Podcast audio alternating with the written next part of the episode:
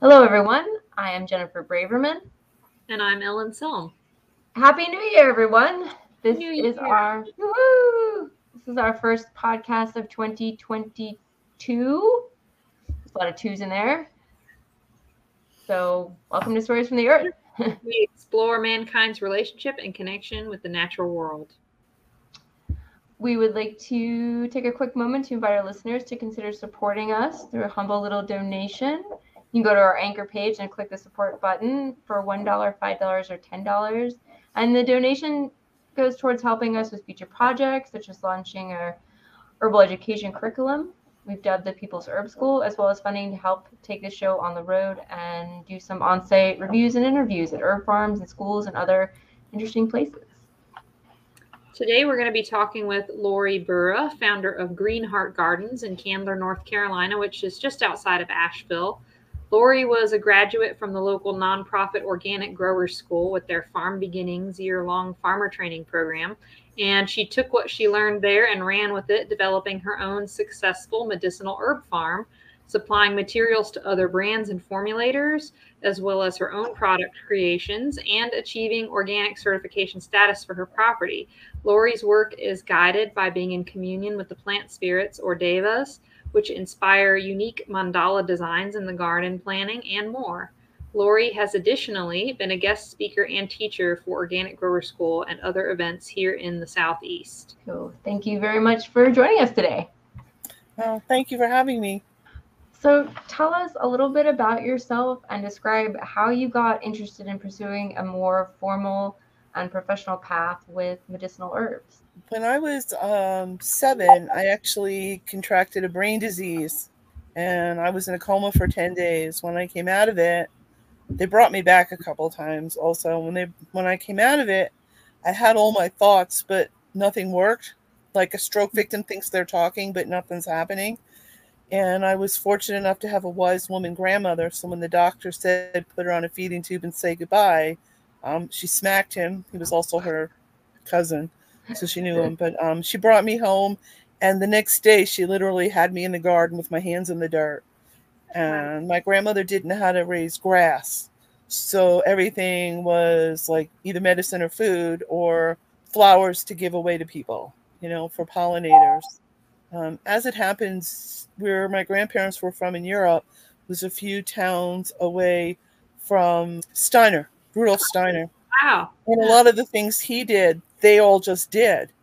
So some of the herbs, I mean, not burying things in, in cow parts and dirt, but you know, how to fertilize and things like that. So that was like I was raised on this stuff. Yeah. Um, I went the corporate way for a couple of for a bunch of years, and then once I started having kids, I just was like, wait a minute, I'm not giving them this stuff. I also, although I, I gave them immunizations, I made them do one at a time, and I fed them like vitamins. And we've been a big proponent of nettles in our house for many, many, many years. So I would build their immune systems, you know, in between shots, and I would make a deal with the school nurse, like I'm going to keep taking them, but you know, they I made them break up the shots, so it took a lot longer. Um, so I just, you know, always had gardens, was, uh, you know, always just raising medicines and using it as part of um, a way of life for us. Um, we moved to Western North Carolina um, because of the Trade Center. My husband was supposed to be in it. I freaked out. I was like, let's get out of here.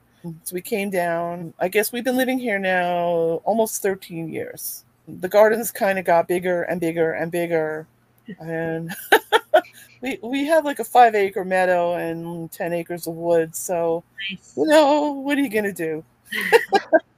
So much space to play in. So I met Jeanine Davis with the uh, it was a horticultural research station. She's in charge of non-traditional plants.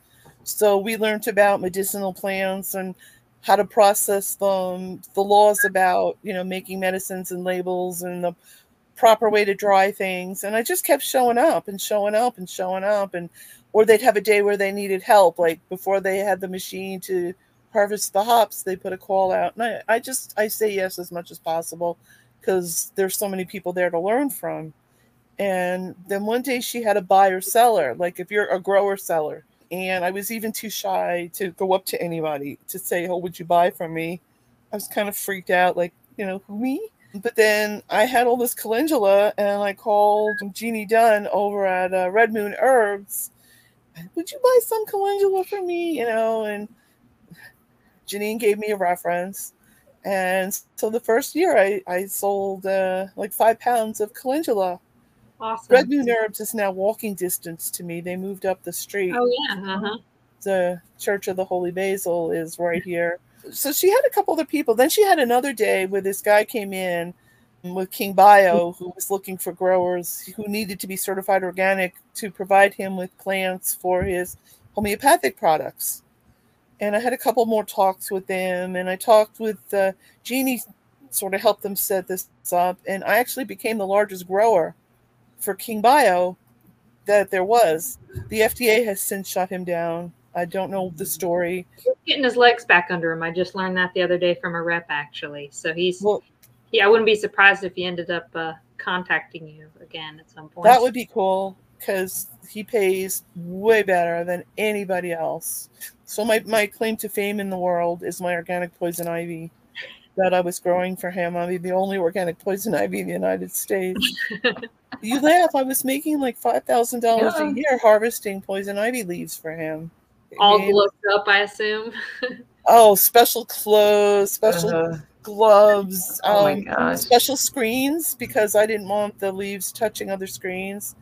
You know, I had just some patches of it, and then I started cultivating it, and um, it was a good test for interns.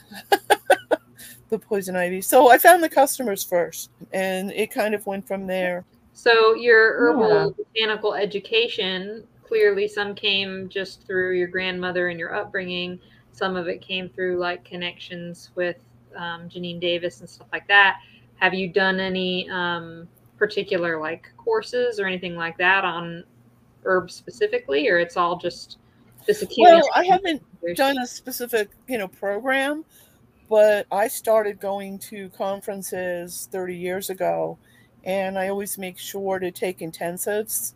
Mm. So, um, excuse me, I've studied with some of the best, you know, obviously Rosemary Gladstar, David um, Winston, David Hoffmann, uh, Ryan Drum. Robin Rose Bennett is one of my favorite teachers. So she cracked my egg so far. You know, I had gone all the way into the corporate world, so now I had to figure out, you know, how to come back. And so Robin Rose, at a, in a formal class, you know, we sat around and put some leaves in our hands and said, okay, sit with this, and then you tell me what it does. And it was like, oh, okay, I can do that. I pick it back. I did do a, a program um, for a year. This woman um, who was pretty cool, Pika Trenkel, that's her name, and she moved into homeopathy. And she did, we went to her house once a month. We all had babies. So in the mornings, we would learn about the systems and the chemicals of the systems and the after and, and, and all the things that companies were doing to screw us up. We'd get very depressed before lunch. Then we'd have a, a potluck lunch, feed the babies, and get them back to sleep. And we talk about the herbs for the systems of the body. But I, you know, I have a notebook with that stuff, but it didn't like stick. Mm. So then once, you know, I learned, oh, I can sit with the plant. That stuff I remember. You know, that's the way I learn. Yeah, yeah. You have to figure out the best way to learn. But I really loved going to conferences and, you know, seeing different teachers' approaches and learning that way. It was, oh, and books. I mean, you know, when I'm working with somebody, I will usually use my intuition. But then, um, as Pika warned me, check it in the book and make sure, you know, there's not a contraindication that you are getting to what you thought. And it always is, you know, it always is. But, you know, I, I do have resources that I use just in case. And there's certain herbs I just don't touch. They're not going to have ephedra here. I don't grow anything that's too harsh. I wanted to, to go back to the guy who you guys mentioned was influencing your grandmother, great grandmother. My uh, Um, yeah, Um, was my he cousin, the neurosurgeon. The, no, no, no. The the uh, the one in the village. The um, is it the biodynamic? Oh, guy? Steiner. hmm Yeah. Okay, I, I just wanted to to clarify for everyone who who maybe isn't less familiar, but so he is okay. He's the, Rudolf the father. of- is the father of biodynamics. Biodynamic. Well, we're not going to get into it, but everyone look up biodynamics. It's it's very interesting. It is very interesting. yeah, yeah, yeah. I borderline it. You know, I'm not a true devotee, but I do use some of it. What year did you get into funding and running a farm, and how did that come about? So, how did your, I guess maybe you talked about it a little bit, but how did you decide to do a farm? Well, my husband said we have all this land. Go find a way to make some money with it. I was threatened, you know, we're either moving and selling or we're going to do something with this. Then we found out we already had a farm number. Oh, It's really important to register with the feds for things like that because you get a lot of interesting emails and um, as for grants and things, it makes it, you know, it makes you more official. So it was a combination of that and um, getting bigger when I started working with King Bio in taxes. He does all the paperwork stuff. So he went to a seminar about it and we became an official business. It was about, I think it was like seven years ago, six or seven years ago, so coincided with the organic certification Hmm. because I needed that for King Bio. I thought it was very interesting when you said that you got the customers kind of before you got the products, I guess, to sell them. And that, that I thought that was very interesting because when when I you know think about business, you're like, well, how does that happen? Do you get you know do you have the product first? Do you have the customers first? And I thought guess was that neat. probably helped dictate what you were going to focus on growing, right? You just found out what they needed and pivoted to that. Um, or- I, yeah, I asked a lot of questions. I mean, I was growing stuff for me anyway, but like, how do I know what to grow? You know, what are people Mhm. looking for? You know, what am I going to use? Uh, eh, but also, you know, we weren't depending on this as our income either. So I had a little bit of a luxury to do that. At first, it was playing. When I first started, I was working with homeless veterans and I um, went over to the um, veterans healing quarters. There's like a hotel that they stay at, and I worked up a crew, and I would you know pay them and feed them and teach them, um, and we were trying to get that as a whole thing. But being that neither of my husband or I are veterans, we just couldn't get funding, and we were going broke paying with our own money, you know, feeding them. So after three years, we kind of had to stop that, you know, and we moved more into the the WWOOFer stage, you know, for help. That was better for us. But yeah, finding customers first was much easier for us. So farming is definitely always something full of all sorts of challenges. What have been some of your biggest challenges that you faced in this process of getting launched and having it as a thriving business? Well, nature first. nature first. I would probably say nature first, second, third, fourth. Well, A, on the bright side, I have bottom land which means my soil is topsoil. Why is my soil topsoil? Because I have a creek that overruns periodically. And it brings the mineral enriched, you know, soil onto the farm. So it makes growing really easy. It's beautiful, beautiful. I mean, I've gone down three, four feet it's all topsoil Wow. until you get to near the house where it's clay. Um, but sometimes I do bring that down. I'm also in a rain pocket.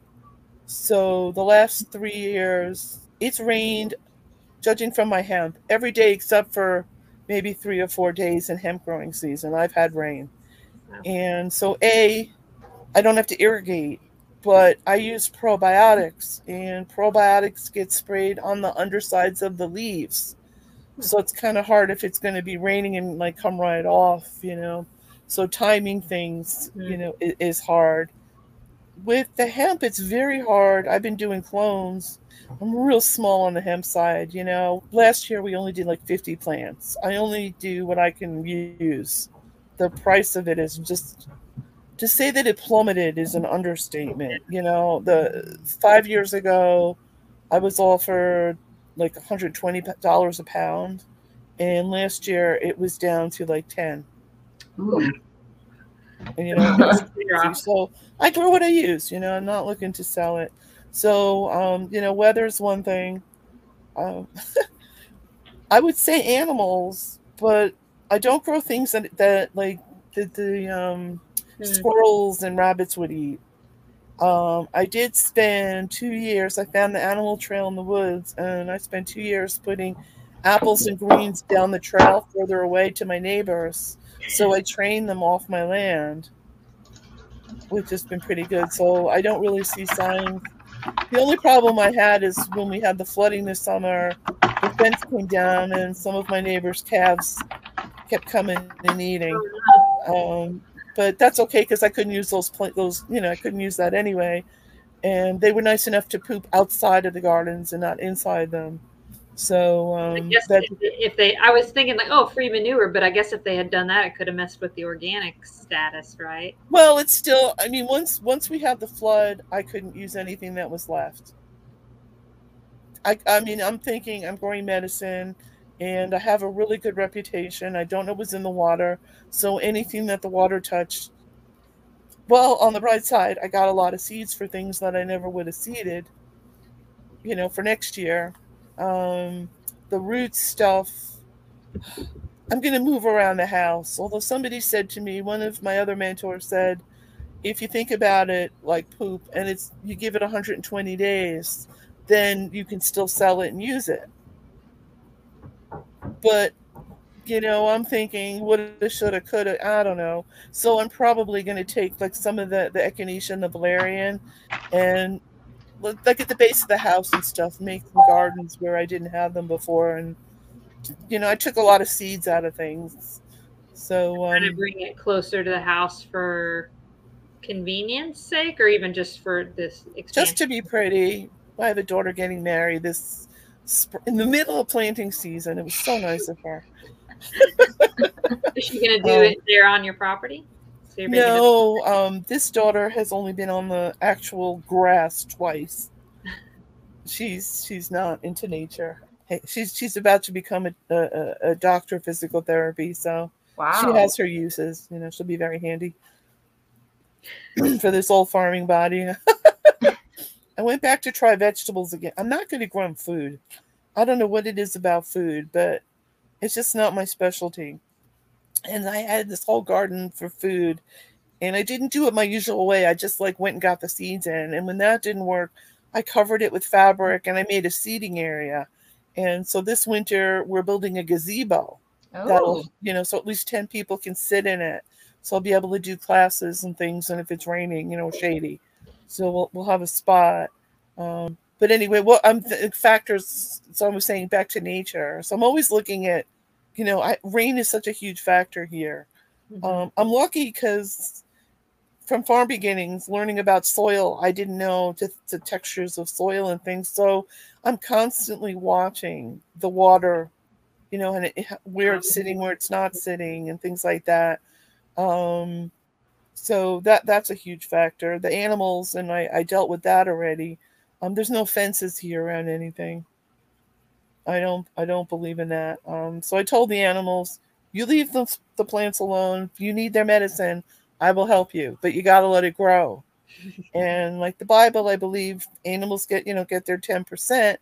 I should say, please, like get it from the one at the end. Like, don't take a little bit off of all of them. Like, you know, let them still be pretty, please. And sometimes that works. Sometimes it, you know, it doesn't. I do a bunch of companion planting to help with some of the critters, and also, um, I guess help is a factor because at certain times of the year I need more help than others. The other thing was we out, I outgrew my drying facility, which was my son's old bedroom. And it was just it was too much. The house was just the overage was in the living room and stuff was hanging everywhere at certain times of the year. It gets a little crazy here. But we bought one of those containers that somebody that had been in the hemp business and, and left it was looking to get rid of fast. Ah, so it still had you know the wheels and the base to move it here. It was insulated it has electricity it did you know it was really ready to roll. We had to make some changes for the organics. And with that, my husband's friend who helped us with it, we made a wall that moves. So the area for drying can change.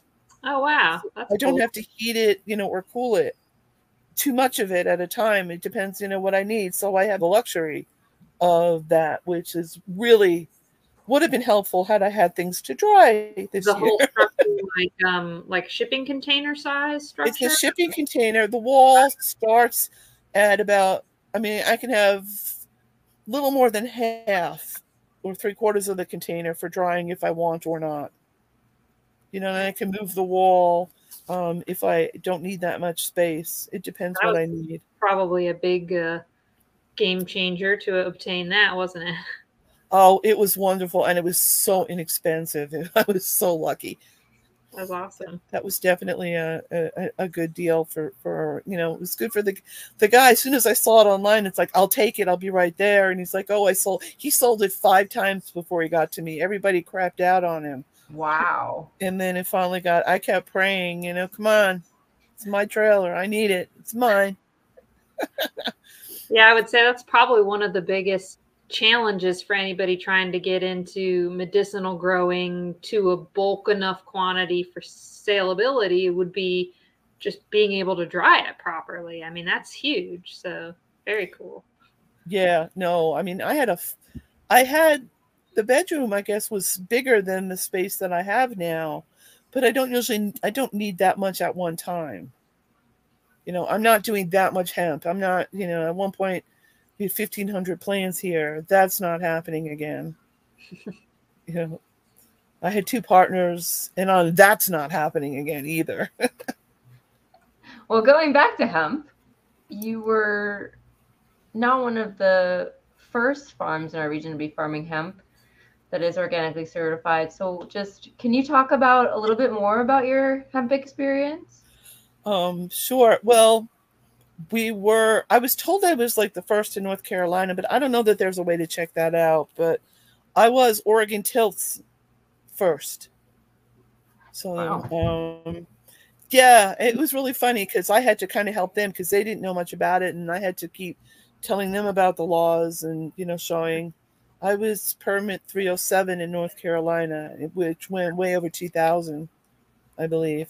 Um, but anyway, so first year I really didn't know much. I've not been um, a cannabis grower before. I've not been in a legal state. I've not played with growing cannabis before. Or um, actually went out to Arizona and California visiting my son and some friends, and they sent me to farmers who were doing no-till cannabis. So I got to study firsthand from people once I knew I was doing it. Um, so first of all, we're a no-till. So we went and rented a uh, skid steer tractor, you know, that you stand on and you just drive it up with a um, drill and a bit, and we made holes. And then we we took the stuff in the hole. We had like a little a nine inch bit. This is because I didn't know that um, clone don't generally send down a taproot. Clones hmm. go out more than down and so I didn't know this, but I had never farmed him and was a, it was a grass pasture. But I wouldn't put the chemicals on it that my neighbors wanted. They wanted me to spray stuff, you know, for their hay, and I didn't want to do it. I said, "Here's the equivalent of the organic stuff," and they didn't want it. So you know, I had this field that nobody wanted the hay from, so I was looking for what to do. So we took half the dirt that we came out of the holes, we mixed it in with um, compost and worm castings and then planted in that. We made, you know, we literally took tape measures out, mark rows um, with it. And um, we got 20 inches of rain the first two weeks that we, after we planted. Oh. It was crazy. And again, I didn't. So I went back to uh, my training with the scientists over at the um, Jeanine and the, the horticultural center and I started to chart. I made a big chart of the field, and there were three categories of um, the water and how much water was sitting in the holes, how long it was sitting, and the other one was how long was it sitting there, how well was the plant doing. So I got to learn the sweet spots Mm. until I realized there was one real high spot, and I've since learned that there's a rock, there's a huge boulder underneath over there. Hmm. So the water table, you know, because that's what happens here when it rains. The water comes. Oops, where's the camera? The water comes up and it comes down. So I get it both ways. So it was good to learn the field, and um, we cloned a bunch. We ended up with about fifteen hundred plants. It was it was kind of interesting.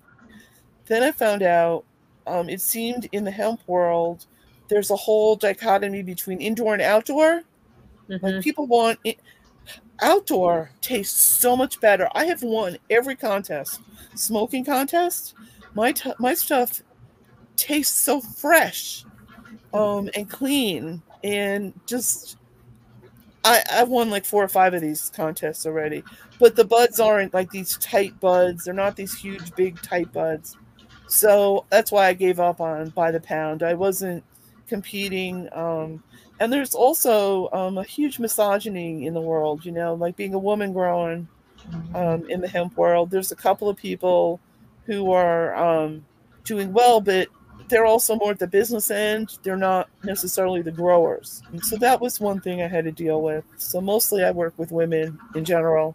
The second year with the hemp, oh, back to the first year, we had a hurricane that year. We had 60 mile an hour winds, and my partners were like all freaked out. I work with nature. I did my thing. I got it set. And honestly, I had a 120 foot red oak fall right on the field. And my partners came running the next day, freaking out. I lost half of one plant. Yeah. That was it. storm. Yeah, I have pictures of of my stalks standing in between the the branches as they fell. It was so great. It was so great. So the next year there was a hurricane that didn't quite make it here. It made it to I think Charlotte, but not here. But we got winds, and all of a sudden there's worms all over my plants. I'm like, what on earth is going on? I was like freaking out. And again, I worked with nature. I lost about a third of the the really good buds in a week. Oh no. There's no worm. I think it came from the wind and the hurricane. There were no worms on the ground. There was no sightings of worms. None of the buds on the lower ends of the plants were touched. So I'm pretty convinced it came in on the wind. However, worms travel. There's like eggs that, you know, bird droppings or something. Um, but I worked with nature and did some flower essence treatments. And the next day, the damage that was there was there, but it progressed no further. So that was pretty cool. My dogs are pretty good about staying out of the gardens. When I work with nature, a lot of things that farmers deal with, I don't have to worry about so much because nature takes care of it for me. You know, weather's a tough one. So I guess it sounds like, uh, as far as your foray into hemp, though, in large part because of um, how quickly the market had the boom and bust, you've kind of downsized that part of the operation over the last couple of years. Absolutely, but also, you know, um, we put together a group of hemp local hemp growers to help each other out. And Jeanine Davis, again from the, you know, she does research on growing hemp, um, times of the years of planting, water, you know, uh, inputs, things like that. And she said from day one, don't invest more than you can afford to lose. And I also took that to heart. It's good good advice. I mean, that's good advice on any farming. You know, very, very wise words to live by that a lot of people didn't. Yeah. You know, a lot of people Got did. too excited and went all crazy with it, and But I, I just, the hemp medicine is really interesting. The species that I tend to concentrate on are high in um, CBDA, like the anti inflammatory things, because I'm really convinced that a lot of problem comes from inflammation. I'm of that school. I've been a Reiki master. I studied, uh, well, coming out of the coma, I could always find people. It was like a magnet for me. Like I would see where people were hurting. I could just see it and touch them. And I'd get like a jolt and they'd be like, whoa, I'm fine, you know? And uh, years of reading people, I just totally saw inflammation. It's just something that comes to me all the time. So I decided to specialize in that. One of the strains that I really love, and I don't know anybody else, was these auto twos. In the hemp world, the Russians have been at the forefront. The Russians and the Israelis, but I'm talking about the Russians because it goes back to the revolution. Did you know that when the people came from England, they had to grow um, like 20 hemp plants. Fiber to go back to England because that's what they used to make like the sails from the boats, you know, fabric. People were so dependent on it. this Otto 2 stuff comes from Russia because it doesn't have to do with the sun, the hours of sunlight, but rather days in the ground. Ah. So, growing that many plants, it helped me scatter my harvest. So, I didn't have to harvest everything at once. That's cool. And harvesting a thousand plants is. I can't even. yeah, I can't. Well, it never happens all at once. So- Have you generally stuck with that variety then? Well, that's what I couldn't find them organically last year. I was able to get away a little bit more because it, this, the business was so young. There really weren't organic clones to be had. Hmm. So after fighting with Oregon Tilth for a couple of months, I can't find them. You know, I, here's like 30 people. Nobody has them. They finally said, okay. So now I have to buy my clones from organic people. And I don't buy enough seeds to to uh, you know just get the seeds but um the hemp has allowed me a side business i help other farmers with their organic paperwork so a whole bunch of the larger hemp farms around here i've helped with their paperwork for their organics so i have a way to get it Nice. so, and i got to send them to oregon tilth so that because it was wasn't that many people for the, the inspectors were coming from all over the country you know and you have to pay for that so it made it a lot cheaper for me To get every to get more people involved. Yeah. to get more people right and it's funny because as it went on i raised my prices and because all of my customers were male so it was my sexism tax treat me like that that's fine you're paying for it you know? So um, that was how i made myself feel better doing it, it, it- it's funny because i'd be in meetings and they'd all go to one or two people asking questions and it's like but they're coming to me for the answers like i could have been a chair in the room. Oh my it god. was so funny and That's that's when i decided you know let's let's up the rates. Yeah. So I was wondering what caused the market to crash? um too much was grown without uses for it Really? um i that's what i think i mean people were growing like Oh yeah.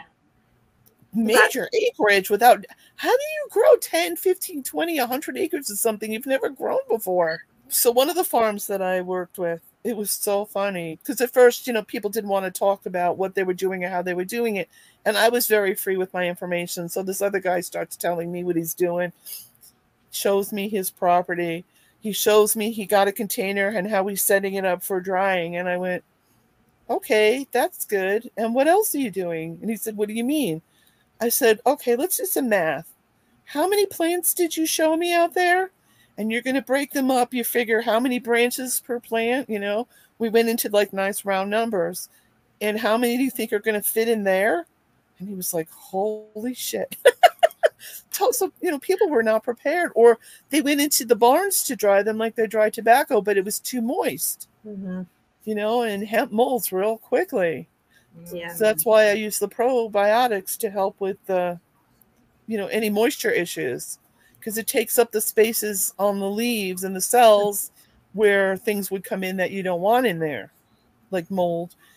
For four years in a row, I sent my stuff out to this one lab, and it was really funny because when I would talk to somebody in the lab, they wouldn't believe me when I told them this was out, outdoor stuff. 'Cause my Wow. numbers were so low. They were like, "How did you do that?"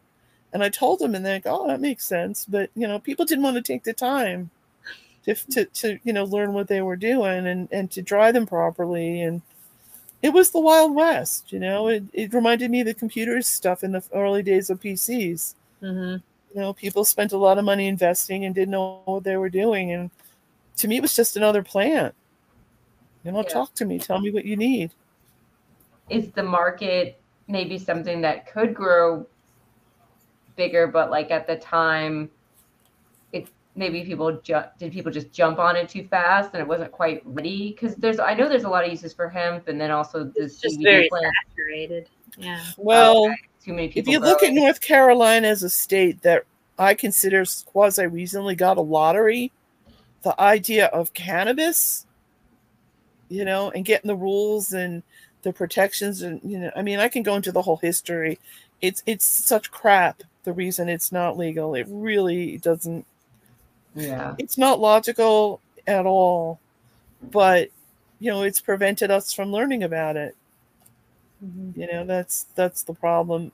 I was watching TV before and you look at these commercials, this this this pill can do this this, you know, they tell you all the stuff it can do. Oh, and it can cause death. But you know, two people get sick from a plant and it's off the market. Right. Exactly. kind of crazy. So that's the other thing is, you know, if there's not a way for the big companies to make money, there's not really anybody in there. Well, oh God, I forgot his name. There, there is a small organization in North Carolina that's been in there working with the legislatures and whatnot. Um, THC cannabis, as, as far as I know, has gotten out of one committee. But they're not going to let people like me with experience in growing it grow because they they want big companies with you know Right. Police dogs and stuff out there. They're not gonna, you know, let me do it. So even if they legalize it finally, they're gonna elbow out Control the growers. Yeah. They're Where if they didn't do that, it could be a real good opportunity for, you know, a bunch of people in the state. Never mind, never mind the fact of how many people could it help. Right. Exactly. Exactly. And I mean, that's the goal, you know. The goal isn't making money. The goal is helping the people. And I know that a lot of people find it helpful because you know I talk to people all the time. My dogs have been getting hemp oil, not as a concentrate. I also don't overprocess it. I, um, like my stuff's not going to say like 500 milligrams. I just take the plant. I do the wise woman approach. Make it in an oil, make it in, you know, with vodka, things like that. My dogs get it in their food twice a day. They're getting older and they run a lot, and I just see a difference in them running around. We'll put it on our food. Uh, don't tell my husband he's been getting it. He doesn't know. Can't listen to this part of the podcast. He will. Uh, we'll see. You know. Well, he went from you're crazy with all this, all the herb stuff, to disbelief, but you know, okay, I'll try it, to taking stuff every day. I'm sneaking some ashwagandha in with his ginseng now, but it's better than You four do it cups of long coffee a enough day. that he feels an effect, and then you go, by the way. Maybe, maybe I don't know. I doubt it. He trusts me though, you know, so it's okay. Suspended disbelief. That was his middle phase. So I started giving him homeopathic arnica spray. He's a semi-pro bowler in his bowling bag, and that's that's how I hooked him. And he had uh, back spasms, and I got him in a tub with some uh, St. John's wort. And before me, he'd be out for like two weeks, like laid up. I got him up and walking in a day, bowling the next Wow. and that's how we convinced him. if you can get someone to try something, sometimes it's just just that little little bit of a coworker of mine, she um she her shoulder was like really, really, really sore. And so I gave her a muscle salve that I have that I love, that I use all the time. And then she ended up using it for her neck. Apparently she had like some severe arthritis or something in her neck where they put like a little rod or something. I don't know. Anyway, she fell and then she started getting pain back there. So she used this stuff on that and she's like, What did you put in this? Because it took all like the pain away and everything. It really helped her, not to mention her shoulder. I'm like, Well, the ingredients are on the jar. and it's just it's it's ginger. It's ginger and lavender. This was in it. Basically. So that was real cool. So I, yeah.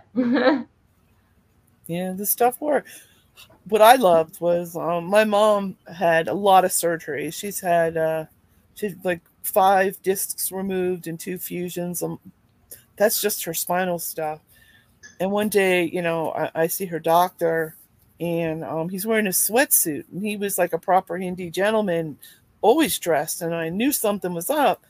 And he said, "You know, I just had the surgery. My back still hurts."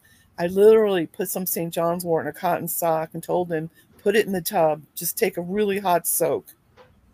And he called me up. He goes, Oh my God, that was so great. What was that? Then he starts screaming at me. St. John's wort, blah, blah, blah. I said, Did I give it to you for depression? No. Did it help you? Yes. Then why are you yelling at me? you know, excuse me, but it did what you needed. That's where the conventional medicine trying to accept or consider herbal kind of gets hung up because it's like you associate this thing does this one thing and plants Mhm. are way more dynamic than that you know like you can't pigeonhole a plant and that's the way that the market and the medical training wants them to think of it and it's like One of the reasons I never did a real official class is because I'm convinced plants do different things for different people. Your relationship is dependent on, on who you are and the plant that you're working with. If you want to go look it up later, you know, there's certain properties that are universal, but on the whole, learn from the plants. They're pretty smart. You just got to find the channel, you know, the way that you can hear them. There's different ways that different people hear them. That's a good segue into the question of can you give an explanation of what the devas are and why and how you work with them? Like how did that become part of your practice with your with your land? I found this company called Perelandra. I don't know if you've heard of them. They make flower essences, and Michelle Wright Small is the person who started the company. She has this, and I'm generally adverse to systems, but I've kind of made her system into something I can use. There's a triangle, triangle between us, the humans, so we're co-creating with nature. Us, the humans, the Devic world, the Devic world are the spirits of the plants. The Devas hold the blueprints of the plants, like say they're the architects. And then there's the nature spirits. And the nature spirits are represented by Pan. You know, that that thing that we think of with the little flute. To me, Pan is very real, and the nature spin and, and the Devas are very real. I use this system and I connect with my higher self, and I'll connect with the deva, uh, the overlighting devas of the plants, the deva of my garden. I'll go through like a whole list of whoever I think is going to be helpful, and I ask them what to do. Literally, soon I will sit at, my table. I'm going to find a table. I don't have a kitchen table now, but normally I'm sitting at my kitchen table, and I make maps of my gardens.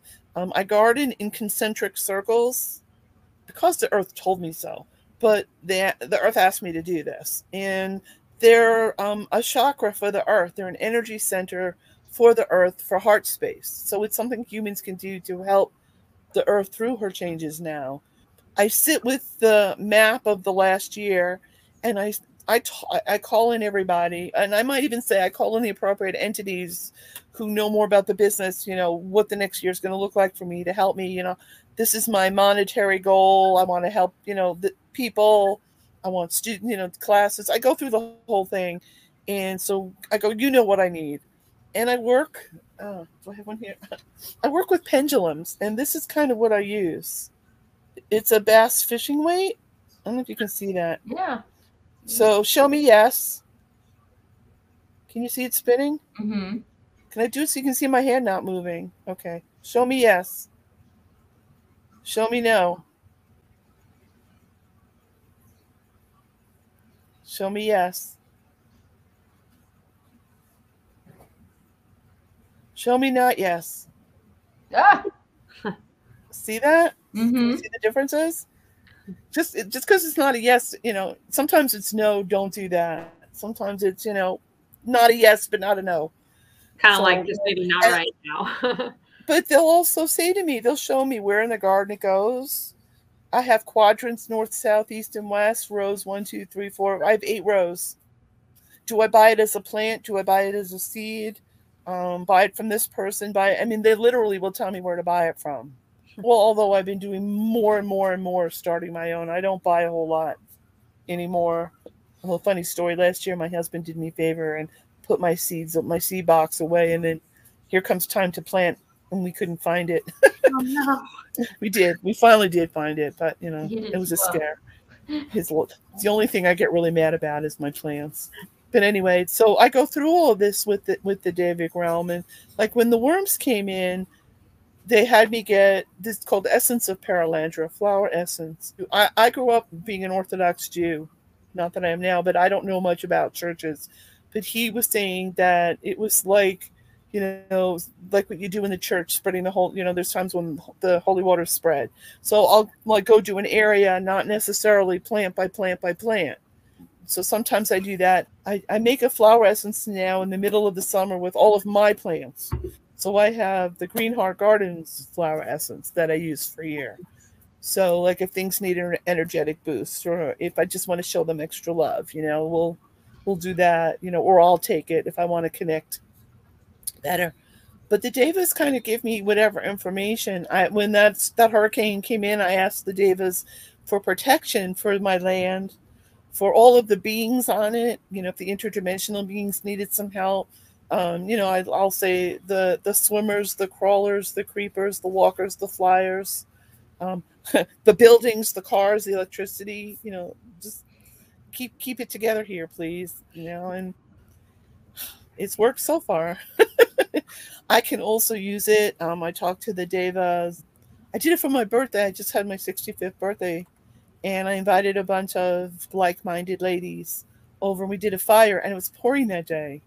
A couple people didn't show up because it was pouring that day. Guilty. On my land, it stopped raining in time for me to set up to have the party. Oh my gosh! And, and when I was talking about the moon, the clouds parted, and the moon was there while we were talking about her. Okay, as soon as we cleaned at, at the end of it, you know, we're cleaning up, it started raining again. But, you know, I said from these times, you know, please, no rain here. So that's like if I know someone's having an outdoor wedding, I'll clear it for them. Yeah. So you can do a lot of different things with the Devas. But I um I always, always use it to for joy, for good things, you know, to help. As I told my husband once, I don't know how to hurt anything. You know, it's always on the positive side to help living things. I feel like that's a relationship I'm assuming that you've cultivated more over time. Like the longer you've been on the land and working with it in that way, the the stronger the response and the and the answers and things like that. Um, well, let's just say the more I have faith in it. The other thing is once once you start doing this and start getting advice, if you don't do what they suggest, they play games with you. so for a little while I was, you know, wasn't sure of things and then I got put on the path pretty quickly. The other thing that helps with that is I have an area of my land that is ribboned off that humans don't touch. It's it's um a, my nature refuge the analogy would be it's where the the Devas nature spirits go to fuel up. It's their little gas station. So humans don't touch it. It's not an area that anybody would. Of course, it's in the forest because you know it's just an area that nobody ever goes near. Mm-hmm. And I have like big ribbons around it so that my husband knows to leave it alone because his title here is killer of plants. so I also keep bowling balls. So if he sees a bowling ball near a plant, that means go away. Because he wouldn't dare hurt the bowling ball. Well, it's just ah! he doesn't see the difference between leaves one plants to another. It doesn't oh. register with him, but bowling balls register. so you know, but he's not down. I don't let him do stuff with the plants too much. It just it saves us a lot of trouble. So when I was new with this, I was like, okay, is this Pan thing real? I mean, like, come on. And I was at um my friend's house on a lake in Connecticut, actually. And the kids were little and they were all doing their own thing. My friend was watching them, giving me a few minutes to just relax. And I said, okay, Pan, I would like some evidence that you really exist and that I really am talking to you. And I hear, I look up and there's a, a cloud and it's got a little beard and it's got little horns and it's got you know the ears and it's smiling at me. And i thought oh this is cool. And very quickly it got it, it turned very serious. And what i heard is get inside now. And i'm like huh? And he said get inside now. And with less than a minute a storm came in and we all got soaking wet. We had to grab the little ones because the wind was too strong for them. And my friend said i've never seen a storm like that. And they'd lived there 20 years. And i was like okay i got it. I believe. That was good. Like hey i warned you that was effective.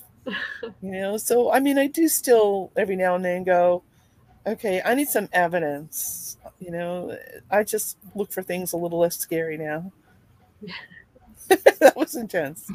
Um, but that's that's sort of the short. I mean, Perelandra has these workbooks that go into a lot more detail of her system. I, f- I actually found my workbooks in a used bookstore. And I've seen these books everywhere. I have these charts and colors for when I'm planting. Um, and when everything is all said and done, I'd say I do about 80% of what I'm told to do. But sometimes I got seeds in my hand and I'm just called to somewhere else. I just I just got to do it somewhere else. So I have a linden tree in my garden and linden trees are really cool. The folklore is that when your heart is sad, you sit with a linden tree and it raises your spirits. And I wanted to have a tree to hang things for people I've lost or beings that I've lost that were important to me, you know, to hang on it. So I put this linden tree and I wanted to put it in the middle of the garden, you know, and I'm going to plant it like a magnet that's hitting two of the sides that are the same. It wouldn't let me and it kept pushing me and pushing me. And once I planted it where it wanted to go, I realized that the way the sun goes, this pattern of the sun, it's really protecting the rest of the garden and it's not going to shade what I don't want shaded. Ah, So it knew better. So I didn't technically call on the Devas for that, but they were like, yo, here, no, doesn't want to be here. this is the plant itself was like, uh, uh, over here. Right. So now I have a bench there, and that's where I start, you know, and I always recommend people to visit to go sit there. When I go into the garden, I don't have like a routine that I do every day. I go and I sit on this bench with my linden tree and I throw a root down. There's a place in the middle of the planet somewhere, and I, I wrap my root and I breathe and I clockwise send up my energy from this root, the earth, into me. I run it through my chakras out to my higher self, and I ask my higher self to send it into heaven wherever it needs to be for my highest good. And then, you know, I breathe in and out and I watch the energy come and go and do that for a couple of minutes. And then I go, okay, what am I doing today? And then I get the message, what I'm supposed to do today. And then I had some friends come over um, after doing this for four or five years. They just sat me down and said, okay, tell me what you do here. There's an energy here. Are you aware? I said, oh, you're feeling it too. I thought, you know, normally I have to, you know, meditate and do this. So people sensitive in different ways to me have told me that I opened a vortex Hmm. in in my garden. Like when the worms came on the hemp and I was freaking out, that was where I went. I went to sit down with my tree and I just like I needed help because I was about to lose it like big time. Like uh, losing it isn't going to help. What am I doing? Tell me what to do, what to do. And um, so that's my spot and how I work. And uh, it's kind of interesting. You know, it takes some people, people who come like what WWOOFers is worldwide organization of organic farmers. So I get interns from there from like two to six weeks at a time. They kind of have to get used to that pretty quick. but so far, pretty much everyone's liked it. They've found it a good way to relate to the earth and to the gardens. That's my little, my little daily ceremony. Although Sunday's mowing day, right, you a mow. I get on the mower. Yeah, do my Maybe, maybe not today. Well, No you know, I leave everything now for all the little critters in their homes and things. Yeah. You know, we don't do anything. We we cut wood in the winter. It's our cross training, and then we bought ourselves a 27 ton splitter, and uh, we call that marital aid. That went under the category of marital aid. I mean, we give away a bunch of wood. We go through a bunch of woods. We probably do two, three cords a year of wood. You know, my husband just turned 68 he wasn't going to sit and do that with then chop it up. But you know, we can do a cord in a day with enough people here. We only take down dead trees. We don't take down live trees here. And if the tree isn't freshly down, we like if it's been down for a while, out of respect, we leave it. There's certain rules about trees, you know, in the forest. One of the things that I did want to talk about, so the name of the farm came to me again from from this Devic realm. You know, like I wasn't sure what to name it. So green is obviously the plants are green, but your heart chakra is green. Yeah. Also, if you think about it, and you know what else is green? The color of money. Yes, it So is. And green heart has a few meanings. So I, I'd like to say that we are a profitable, sustainable, organic farm. Um, and I have learned, you know, profitable how to go first because, you know, I'm not doing this just for nothing, you know, at this level. Um, there's got to be the profit to it. So, one of the things as a farmer, once I lost King Bio, like I said, was paying me really, really, really well. And right now, when I went to sell by the pound, even selling stuff at like $20 a pound was a huge loss for me. And it was driving me crazy. Like, I cannot do for $20 what I was doing for more. You know, it was bothering me terribly. So I shifted the business model. One of the things that I've also heard say farmers need to be able to multitask, have have different ways of operating different products. You know, you have to be very flexible. So that's when I went partly into product mode. And I'm also with product mode, the farm with the organics, I need to quantify how much money I'm making because that's how you know you pay based on that. So I measure, you know, in poundage what I'm selling, and I sell to the um, I put on paper the wholesale price. My other company is now called Herb Mamma. M A M M A because all my friends' kids have been calling me Mama Lorri for years. So I turned it into Herb Mamma so that I could measure it. And at the same time, I started doing well, I started doing tours. I haven't been charging so much for the tours yet. That's about to happen. People always buy product when they come on a tour. You know, I put stuff out like a little shop, and I've been teaching a lot more now also. Didn't have any interns here.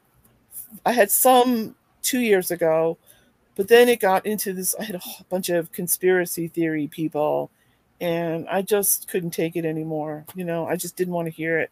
So I haven't had interns here for two years, but I have campsites. So I joined Hipcamp. Oh, yeah. Which is part of Airbnb, I think. So I've had campers here. That picked up a lot. The teaching's been been pretty good too and mentoring. I am now going to be a mentor. Somebody in Farm Beginnings picked me to be their mentor, and that's a paying position too. The organic school, grower school has used me, used the farm as a tour site, mostly for the woodlands products because I grow in the field and in the woods. So that's also growing. I work with the um, North Carolina Herb Association. I just joined their board and I'm helping them put together. I think we're finally going to have Wild Herb Weekend the end of July this nice. year, and I'm helping put together speakers. We're awesome. doing um, like culturally different speakers, and I'm also pushing to have a bunch of speakers who go who have different philosophies and different ways of dealing with immunity and building immunity, because I think that's really important right now. Timely. you know, I have one lady who's a friend of mine who's like super into bees and bee medicine you know and that's not something that people get to hear about a lot so you know that that's something else that Where i do. is this going to be a virtual symposium or is it going to be happening? no this is going to be in person. It's one of the few men and women. It's at this resort Valle Crucis. Um it's been going on for years. We just haven't had it for two years. Yeah. So that's like a really fun place that i teach. Because there's people um, from lots of different walks of life that you know different levels of learning too so you know teaching and tourism i'm going filling out the paperwork to be on the ASAP farm tour also now that i'm set up with like a road around and we got the cones set up so people know where to drive we also have an outhouse we built an outhouse because i you know i was running sometimes six different interns at a time and it's too much for my big my tiny yeah. little septic. So and then we put three plastic walls around it, and I've got those um, foil things that hold water, solar showers. Oh, uh huh. So you know we're now we'll have the gazebo, so we'll be able to be covered. So that's you know that's where we're moving. More facilities. More facilities. I'm working on also with the the raw herbs, putting together these vials with teas in them, and a little cook little book of you know how you can combine them yourself, and selling them you know with little strainers so that they can make people can make their own tea mixtures. That's cool. That makes a friend of one of my other daughters um, for the hemp for the Lucy's, they're handmade, hand blown glass to hold the little, you know, the smokable hemp. So we're going to make them in different sizes for the the teas. Oh, nice. So Yeah. that's going to be something else. You know, we're going to go into straight teas and mixing. I'm starting to. I had I had clients in New Jersey as an herbalist, um, and I hadn't been doing that here, but I'm getting more and more calls. So I'm working as a as an herbalist So more days on a in a clinical type. in a clinical setting Nice. to help people um, with it. That's been kind of fun doing that again too. So it's not just farming; it's a whole bunch of All, stuff. all the many hats the farmer has to wear. Yeah, this is, this is what they call my retirement. So, what was like the first herb that you really connected with and and and, and spoke to you, and and why? Why do you think it was that one? The first herb was St. John's wort, and I my my son was my husband was supposed to be watching my little toddler. I turned around; he was about to fall down my front stairs and hit cement. I grabbed him like a football, and I took the hit, and I broke my wrist. And I was really miserable. Went got it cast, and I was really miserable. A, I figured out they cast it wrong. This voice in my head told me, "Go get the St. John's wort, put it in the tub." And oh my God, it's what it does. It showed me a picture. You know, you have ganglion, and they send the message to each other. St. John's wort topically stops it, so they're not sending this message of "I'm in pain." It's really cool, and it lasts for hours. You just got to get the water as hot as you can take it, and you know, get in there. And it was, it just saved my life that first day. And um, so that was the first one. And poison ivy was actually the second one Wow. and which was interesting because um, I never got poison ivy. My grandmother always had us drink a tea when you know when they first come out and they have the red around the leaves. So she'd make me a tea with that. And first time I ever got poison ivy was the year she died, and I never felt comfortable making that tea drinking it. It just didn't resonate. There was too much fear, so I didn't do it. And I was at something called the Green Nations Gathering. We were studying oh gosh i can't remember the teacher's name. But we were he was drumming and he told us to study you know pick a plant. And poison ivy came to me and i was drawing it. And it started to talk to me. And at that point in my life i wasn't feeling a lot i just um my dad and my grandmother died within a few months apart of each other and my mom was really sick and um I'd spent years working and having kids and running to hospitals and taking care of people, and I really just was numb. And the poison ivy said to me, I'm helping you learn to feel again. You're not feeling. And I thought, whoa, you can learn from poison ivy, you can learn from anything, right? Yeah. So that was the second minute. So, not that I use it, but you know, I'm a big believer in the homeopathic poison ivy. That's really been a huge help to me. Um, by the way, it is also the remedy for rheumatoid arthritis and shingles and chickenpox. When I wasn't completely covered and poison ivy would sneak in there, I would go and take the homeopathic poison ivy, uh, Rhus toxicodrin. I don't know if I said that right, but it cuts the intensity and the length of the outbreak. So, I mean, I've had poison ivy for like one day but like all over. I've had it pretty bad. I've had it pretty Just bad. go in and down a whole bottle of Rhus Tox. Well, then you prove the remedy and it gets worse again. You have to have to be careful with that. But poison ivy was the second one that talked to me. Like I said to my mom's doctor, I said, Your medicine has a place, mine has a place. Yours was developed what, 200 years ago by humans? Mine was developed by creator. I have a little more faith in creator than I do in humans. But, you know, I did take flu shots. I did do the COVID shots. You know, my husband's mit I, I lost a couple of friends right up front. Mm. So I just didn't want that happening. So we, we need to work together. Yeah. Yeah. Together. There's a place Yeah. for both. There is a place for both, you know. I have a really cool physician who, when she doesn't understand what I just took and why I took it, she looks it up. She takes the time to look it up. It's a hard She- find sometimes. Was one of my goals in moving to Asheville. was to not be looked at like I was crazy. I helped a neighbor in New Jersey. I, he was a mailman. He fell down the stairs, went to the hospital. They said, You're fine. You're just going to, you know, you're tender. His wife said, You have anything to help him? So again, me and my sock with the St. John's wort. The next day, he comes walking over, big grin on his face, and I'm thinking, Yeah, this is good. And he asked me if I was a witch, and he would never talk to me again and never let my kids play with his kids. I'm like, dang, I just helped you. Because how come you could do it and, and, and the doctors couldn't? I said, I can't explain that. But all I know is I helped you.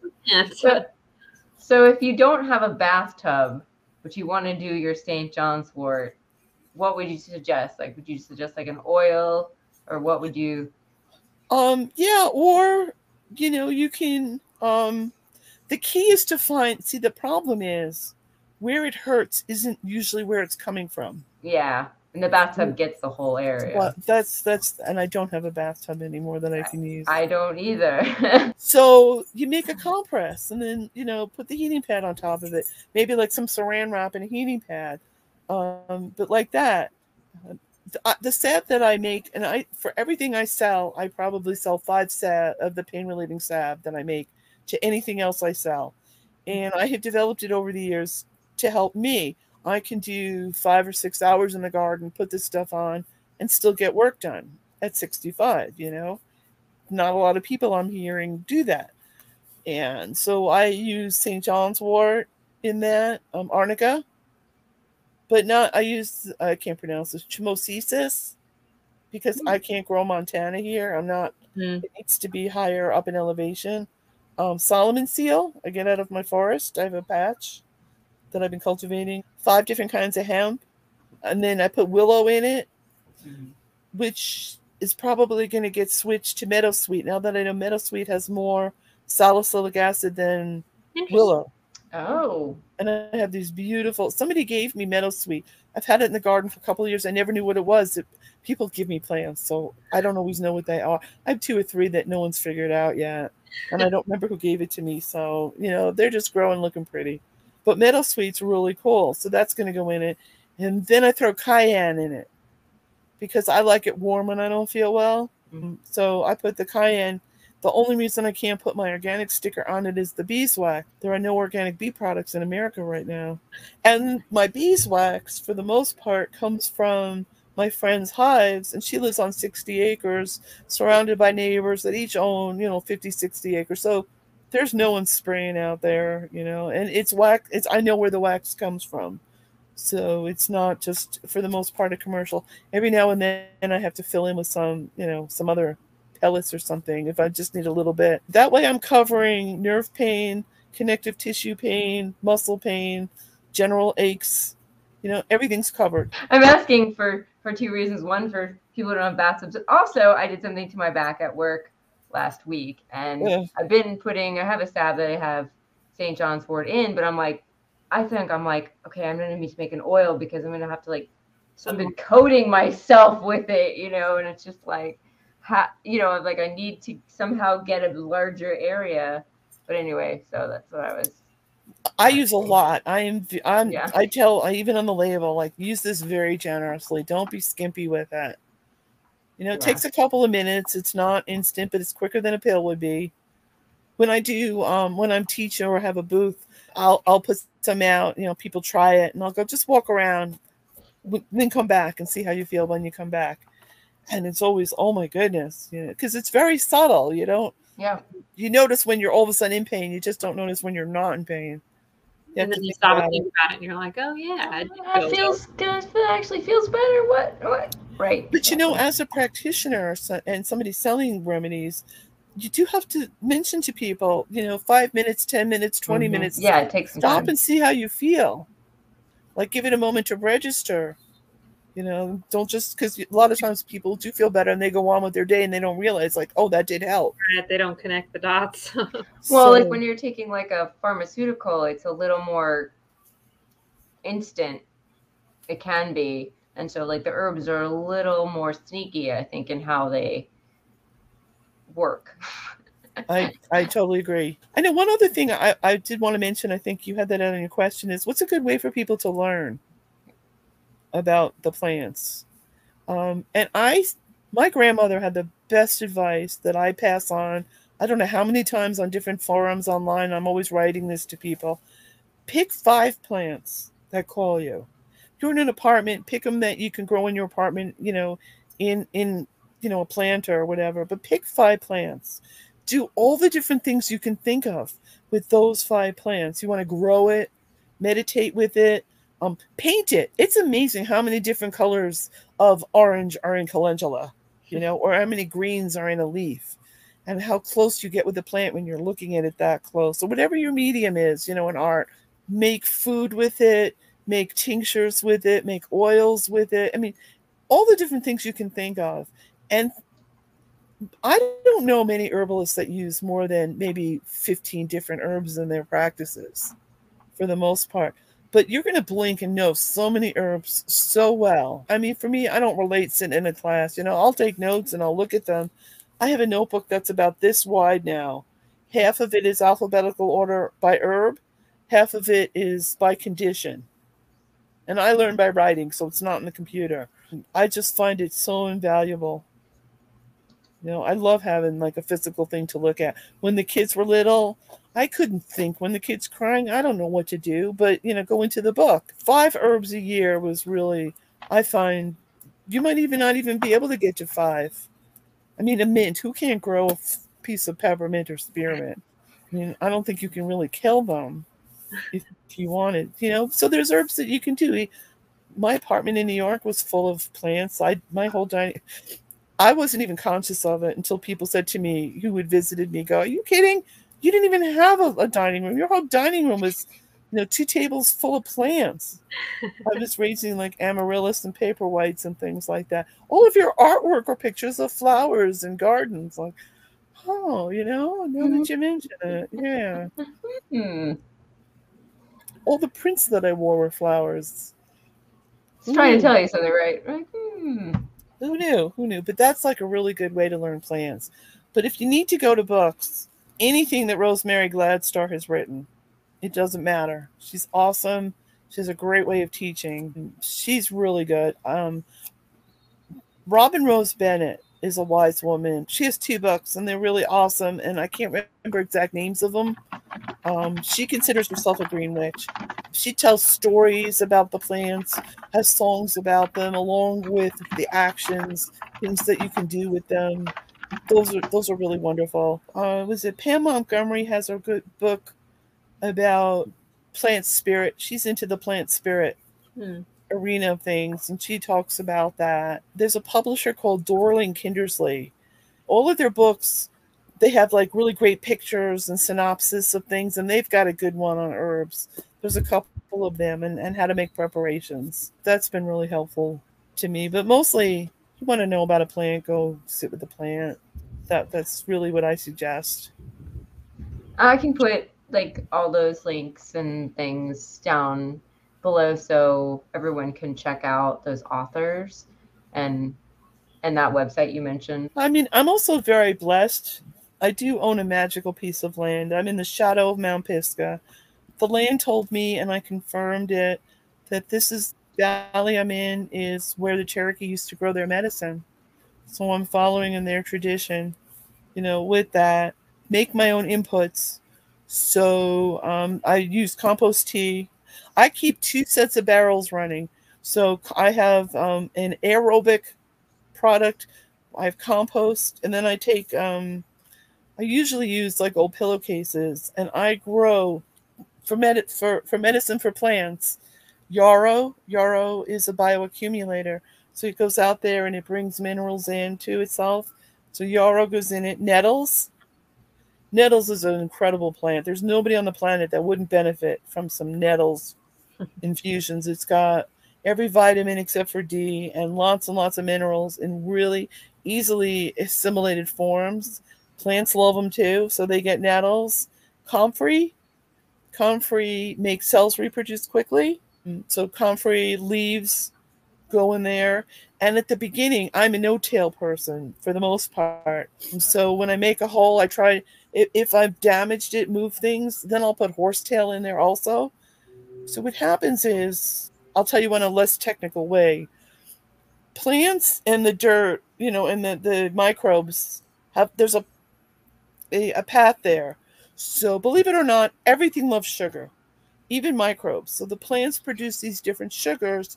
So say they need um, potassium, so they send the sugar down this pathway to the microbes, the potassium microbes, and the potassium microbes go mm, mm, mm, and go back. But when you disturb the soil, the pathway's gone. It takes three years to come back. Hmm. Horsetail is silica, and the molecules line up. So uh, the first couple of springs, I'll put the silica in it, so that I recreate the pathway Hmm. artificially. But you know, I believe without this, without the horsetail, that's biodynamic mix number three. I So, like I said, my grandmother was doing the same thing already. So I grow plants that I use just to help make them. And medicine. that's your um that's your blend for the compost tea. yeah, and I will be selling this at Herb Oh. Fest Cool. in May. It was at the end of April, beginning of May at the Ag Center. I have a booth already, so I'm going to be selling some of these. So you just have to take the packets and stick it in.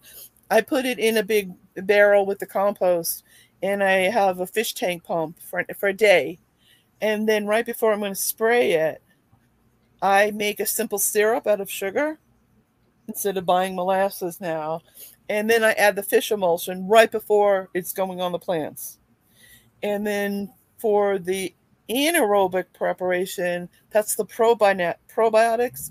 That goes in the tank and sits, and all I do is burp it for a week. One day I'll go in and burp it once a day, and then it goes. I have a little thing on the back of my mower with a, a sprayer, and I spray that once.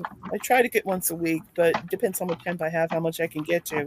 I have a little song that I sing so that I know it's the same amount of time on everything. I grew up on the Beatles, so i and I send them love. So I sing love, love you do. You know I love you. I'll always be true, and that's that's my timer. So that's the leaves and the roots for uh, for the sprays. It's really you know it's my little method of spreading. So that way all the plants get extra love. You know once a week with their sugar. and their vitamins. I love doing it because I can feel them loving me back. I just it's it's really fun for me to do that, you know, especially now that I have a, a mower, so I don't have to put the pack on my back anymore. Oh yeah. Yeah. That was hard. Do you are you treating all of your plants with that or just the hemp? Pretty much, pretty much, and you know, and the linden tree. Don't forget the linden tree. Mm-hmm. It's it's a big thing here.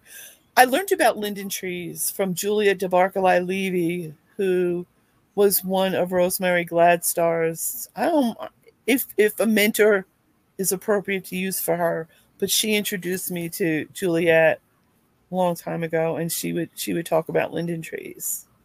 City County Plaza in Asheville, those big trees that line the parking lot there, those are linden trees. And I think it's interesting that a tree that makes your heart happier grows right outside of the prison and the courthouse and the place where we make our laws. Think about that. Some subtle uh, Mm-hmm. helpful. So- And then the flowers of those you can make into um, an oil. I, it make, I used to do it like um, on the kids' chest for congestion instead of that awful smelling commercial stuff. And when they'd older, I could put some eucalyptus essential oil in it, and it would bring up the congestion. Or you drink it as a tea, and it's like it's a big deep breath. Mm. You won't get anything done for a couple of hours. You won't go upstairs. Won't put you to sleep, but you won't get anything done. It's a really cool tea. Not that my husband drinks a lot of teas, and again, he's not watching this. So sometimes when I just really need his attention, you know, I'll prepare some teas and we'll sit down. And so I have like an audience that's kind of, I know he's not getting up and doing anything else. Mm-hmm. So I can get in there. I quiet his head down a little. but I drink it too, so I listen to him as well. But, you know, it's a good way to set the mood, so to speak. You know, I have something to talk to you about, like Since you might be, um, since you are moving a little back into some clinical work and stuff like that, and because you work primarily with growing medicinals, what would you say is your definition of health and healing? So also with this Perelandra, they talk about PEMS, P E M S, physical, emotional, physical, emotional, and mental states, different states. So I think that you have to deal with everything when addressing health. You have a physical body, and then energetically, right outside of your physical body, is an energy is a, an emotional body. When we don't deal with our emotions, they go back into the body and cause dis-ease. We're not at ease anymore. And so we have to deal with all of these different levels. I so I was saying that I broke my wrist. Um, my son was going to fall down the stairs, so I grabbed it. I knew there was a deeper reason for that, and I was like, "It'll come to me." I heard myself on the phone saying, "I'm handling too much," huh. and it was like, "Duh, I am handling too much." and you know the next visit to the doctor the cast came off he told me my cast was i was probably going to need surgery my thumb was in a funny position wow. and it was probably get used to it's going to be five or six months and i said to him i bet him his the part of his fees that i had to pay that there's no way my cast would be on five months so the first visit they take an x-ray and they cut the cast off and he's like doing all this stuff and i said what are you doing you told me my thumb was in a bad position i was going to need surgery you're making it worse. He goes, Does it hurt? I said, No. And he said, I don't know what you did, but you're fine. And he wow. showed me the x ray. It, it healed beautifully. There was two breaks on it. We couldn't even find one of the breaks. You hmm? made that connection between the emotional, physical, so that it like opened the gate for the healing, basically. And it's funny because I ended up getting fired at work. I was fired for spending too much time on the phone. And the particular morning I was on the phone, they found my grandmother's body, and I was making preparations. I was dealing, that's what I was doing on the phone that morning when they said I was on the phone too much. And it was like, I'm out of here. I'm out of wow. here. I just inherited some money. And if you can't understand what I was doing and why I was doing it, and by the way, I had worked all weekend. I had set up internet training on three different continents that weekend for them. And all they heard was I was on the phone that morning. I was like, okay, no problem that bye bye corporate world at that point. mm-hmm. Yeah. Yeah.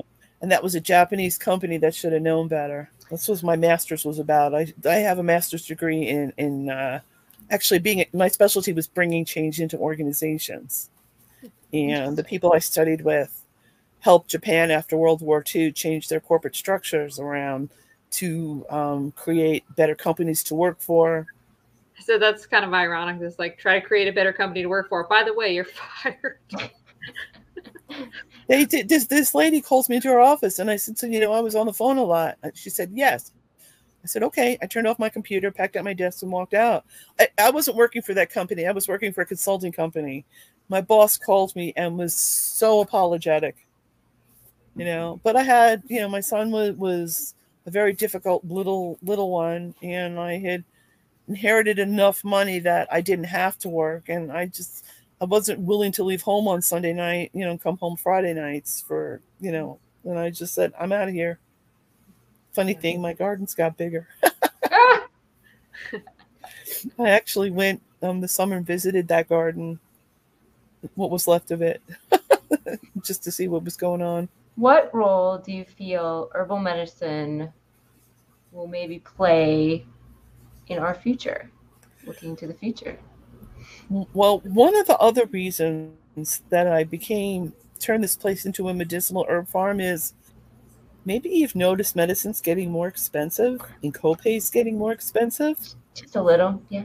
Just a little. Just a little. Um, and I'm just looking at the economy and the way things are heading, and I'm thinking people are going to need help. I can't grow food really well, but I have something I can barter with. I can help. I'm helping the earth in the way I garden. I'm helping the plants grow in a natural way to bring out. I mean, one of the things I say to them is, you know, I want to bring out the best medicine. When I have a seed, the Reiki, all the energy comes out. You know, when I start out, I go, okay, this is your job. Your job is to be the best calendula plant you can be. I want you to, you know, make some good medicine, help the earth, help me teach, you know, help me, um, help me feed my family you know let's let's let's get all of this done so I I think that it's going to be more and more important as people can't really afford their medicine. I don't really see the economy as improving for people like us. I don't really think the government's going, you know, that that we're getting what we need for what we're putting in. So um, I think that it's a good way to help our communities, help ourselves make our way in the world. I mean, I just don't see it's guerrilla medicine. I mean, it's not going anywhere. They tried to kill us. they tried to make it illegal. They, I mean, what haven't they tried to do to people who respect, you know, earth medicines? You know, respect isn't really something that society's been doing, but there sure is a big underground. I mean, every time I think it's saturated, I meet so many people who don't who are just learning, and I'm just like, mm-hmm. how did you not know this? You know, started studying, gosh, thirty something years ago to really study it. I, you know, I thought, well, you know, by the time I'm good at it, everyone's going to be good at it, and I'm just constantly shocked how people are still waking up to it. That coworker wants to learn how to make the salve and and she's like how much for the salve and i'm like no you it's free you you know i'm not gonna ch- i'm i'm not gonna charge you for this and then you know yeah i'm gonna teach her how to how to make it. I'm not sure how i'm gonna do that because you know covid but you know if i have to like film something or or just like here's how to make it and it, it just like opened her eyes to like a whole another possibilities of of ways that she might be able to like you know help herself. I mean i work with a lot of people. We work in a very physical job and and and these people aren't like the wealthiest people and they've been beat up by the work that they've had to do and so there's a lot of aches and pains going around and this she's sure not is. she's not the first person i've given that salve to and, and i even gave um one of my coworkers just some shea butter and she didn't know what it was she was like her hands were so dry.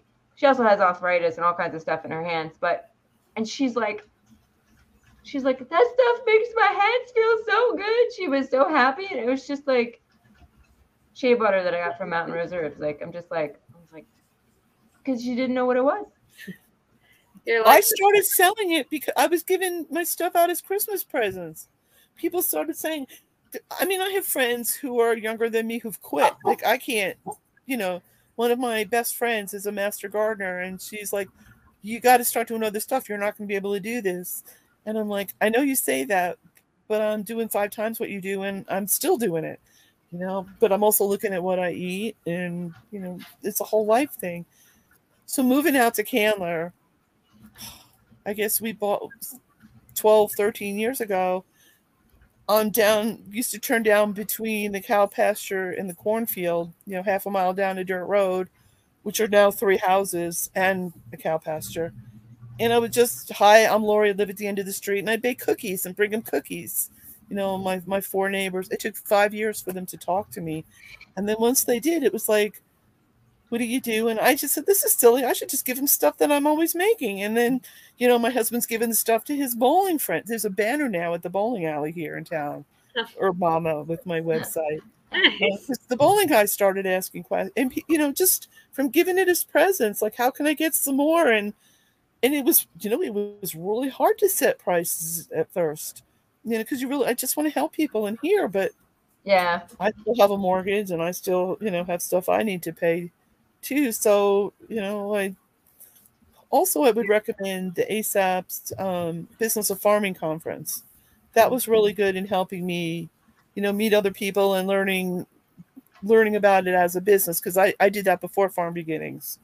Um, and that was good for some of my spreadsheets and, and my tracking and record keeping and things like that.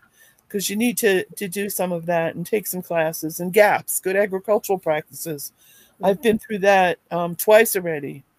I can't be certified because I have dogs that run around and, and you know I don't have my fields fenced in, but I know enough to practice what I need to to keep my stuff safe. Anything that goes down the mouth.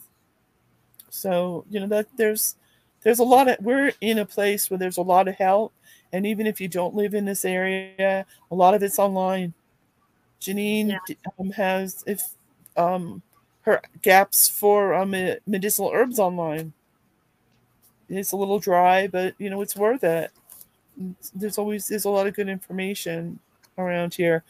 Uh, well, that's a good segue to ask. Um, so, like, what advice would you give to budding fellow plant nerds, herbalists, ecologists, permaculturists, farmers, and so forth? Like, from your years of experience and whatnot, what, what do you, someone who came to you new trying to learn today, like, start small. Don't spend more than you can afford to lose. I mean, that's like the most important thing ask a lot of questions find people to to to ask questions of don't be afraid to make mistakes. One of the things that i do here is i show people my mistakes. There's a way that i learned to make ginseng that was hard. It was a hassle and it cost more than anything else. Least productive way to grow ginseng but i have the stuff to show people. Let me save you time and energy. This is what you might be told. Don't do it. You're going to make mistakes. You can't help it. Diversify. Don't deal with things that are dangerous. You know, with the plant world, you know, mints, calendula, tulsi. I mean, there's so many easy things to start with that there's always people who want them. Even if you just grow a little bit, there's nothing like having tea from your own plant. I remember my first cup of tea from my own plants that I did consciously. I was probably 10 years old and it, nothing tasted better. It was really cool. My grandmother was so proud of me, you know. I was so proud of me. It was great. You know, I, I spent years living in apartments and stuff, and I always just, like I said, didn't realize I was doing it, but I always had dirt. Dirt's so good. Soil, I should say it. Soil, not dirt. Find some customers. You know, there's a there's a big world online, or on Facebook. There's groups where, where you can swap and barter. I've gotten some great handmade soaps. I don't make soap. It's not something I've gotten into yet. Um, and I don't use commercial soap, so I've gotten soaps for products. You know, find find a mentor, find somebody you can ask questions. Maybe this will get some listeners to contact you and be like, "Hey, can I come WWOOF on your farm?" Yep. I mean, we will put the contact information in, of course, the description. So yeah, I have a website. It's Green Heart Gardens with an S, WNC. Okay. I don't sell anything off the website. It's just send you to Herb Mamma. It's got pictures of how I farm and things that we've done here. Gonna I'm working more on the Herb Mamma site, and we're gonna put show from nothing to the gardens. You know how we did it, how we got started. Getting used to hearing my voice and filming myself do stuff. um, I'm about to join Instagram too. Uh, oh. That's going to be a new one for me. So um, yeah, and I'm going to have an Etsy shop too. I'm working on my Etsy shop. I just can't put hemp on it. Anything with hemp, so it won't have hemp. Cool. And you, I think you mentioned you have a YouTube channel. Is that well at, uh, under my own name because I had to apply okay. for a grant with a video, so I started that, and we're going to be. I'll put this on there, it, and then I'll have uh, some more things.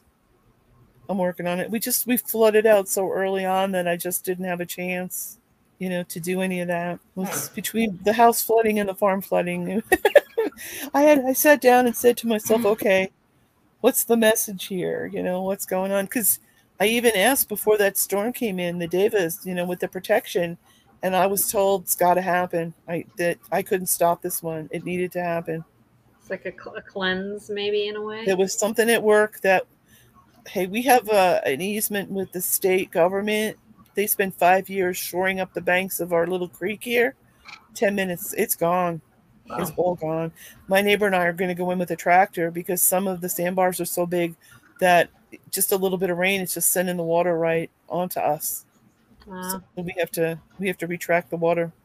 So before we wrap up, do you, uh, you mentioned several upcoming things that you're working on? Is there anything else you want to mention?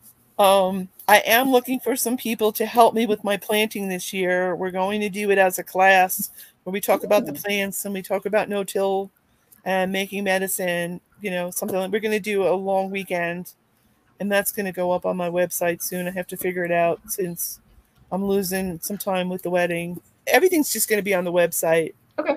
I'm just planning it out now. I don't have things set, so but there's going to be classes and visits and things. So anytime you do like if you get invited to speak somewhere, whether it's like with OGS or the Forest Farming Coalition or anything like that, it, do you still put that on your website too to say, hey? Uh, yeah, everything's going to Herb Mamma now. It's H E R B Mamma M A M M A.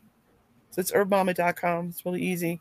and everything will be there. I'm going to be teaching at Wild Herb Weekend for the North Carolina Herb Association, probably how to do plant vouchers, how to have a record to prove that what you're selling somebody is what you're selling them. And it's also a form of art. And people have been asking about that. So that's like a fun hands on. Probably also for there a class on how to properly dry plants because that's a whole other thing. There is uh, somebody else that's going to do a pre conference class on um, how to be an herb farmer. Another farmer and another farm's going to do that. Wildwood Farm from Weaverville. That's a good thing to look for. I, am not teaching at the um, Organic Grower School um, this spring, probably the fall. I probably will teach a class at Herb Fest. I usually teach something at Herb Fest. A lot of the growers do. That'll be at the Ag Center. Um, Jeannie at um, Red Moon usually puts that together and has me do something. So I'm, I'll, I don't know. I'm just organizing. I'm, it's been chaos here without a kitchen. It's just a mess. Trying to organize. It's almost done though. Almost done. Two more weeks, I think. Nice. Awesome. Well, um, I want to thank you for chatting with us today. It was really great. Nice use of a snowy day. Yes. Yeah, really. Woo! And my husband thanks you for the big TV for the football. You can't see, but we uh, we got some snow, which We Cool. got somewhere between six and eight inches in Candler. I think we got two, maybe What? three Really? in Asheville. Well, the, the last storm we got nothing. Everybody Asheville got snow and we didn't. And I we like, thank "Eh." you for, for having me. You're welcome. Maybe I'll do a class at your store, Ellen. Yeah. I'm trying to figure out what how to get back into more of that rhythm this year because I pretty much didn't do much last year and what little we did we took outside to the park just to be like safer to not be cramming people into the building. So, but I definitely want to like get more going this time around. So, plus probably me and Jennifer once the weather's nicer we'll uh, hit you up to come have a work Please day do. and look at the place. Yeah, that'd be fun. Yeah, yeah. Please We'll- do. Please we'll do. The, Yeah, if people contact me, Lorri at herbmamma.com, I can arrange, you know, visits, specific visits. Okay. Awesome. All right. Well, I want to thank everyone for listening. And all those links will be in the description of this uh, video, or if you're listening to the audio version, they'll be in the show notes. You can find us on Instagram, Facebook, YouTube, and you can um, listen on Anchor or Spotify or Apple Podcasts. You can support the show by, if you really, really, really love us, leaving a review for us or a comment on Apple Podcasts. And um, you can also support us with your dollars $1, $5, or $10 through Anchor. We are working on a Patreon, so when we get that worked out, we'll let you know. And that will help support the show. So thank you very much. Uh, bye. Thanks everybody. Bye.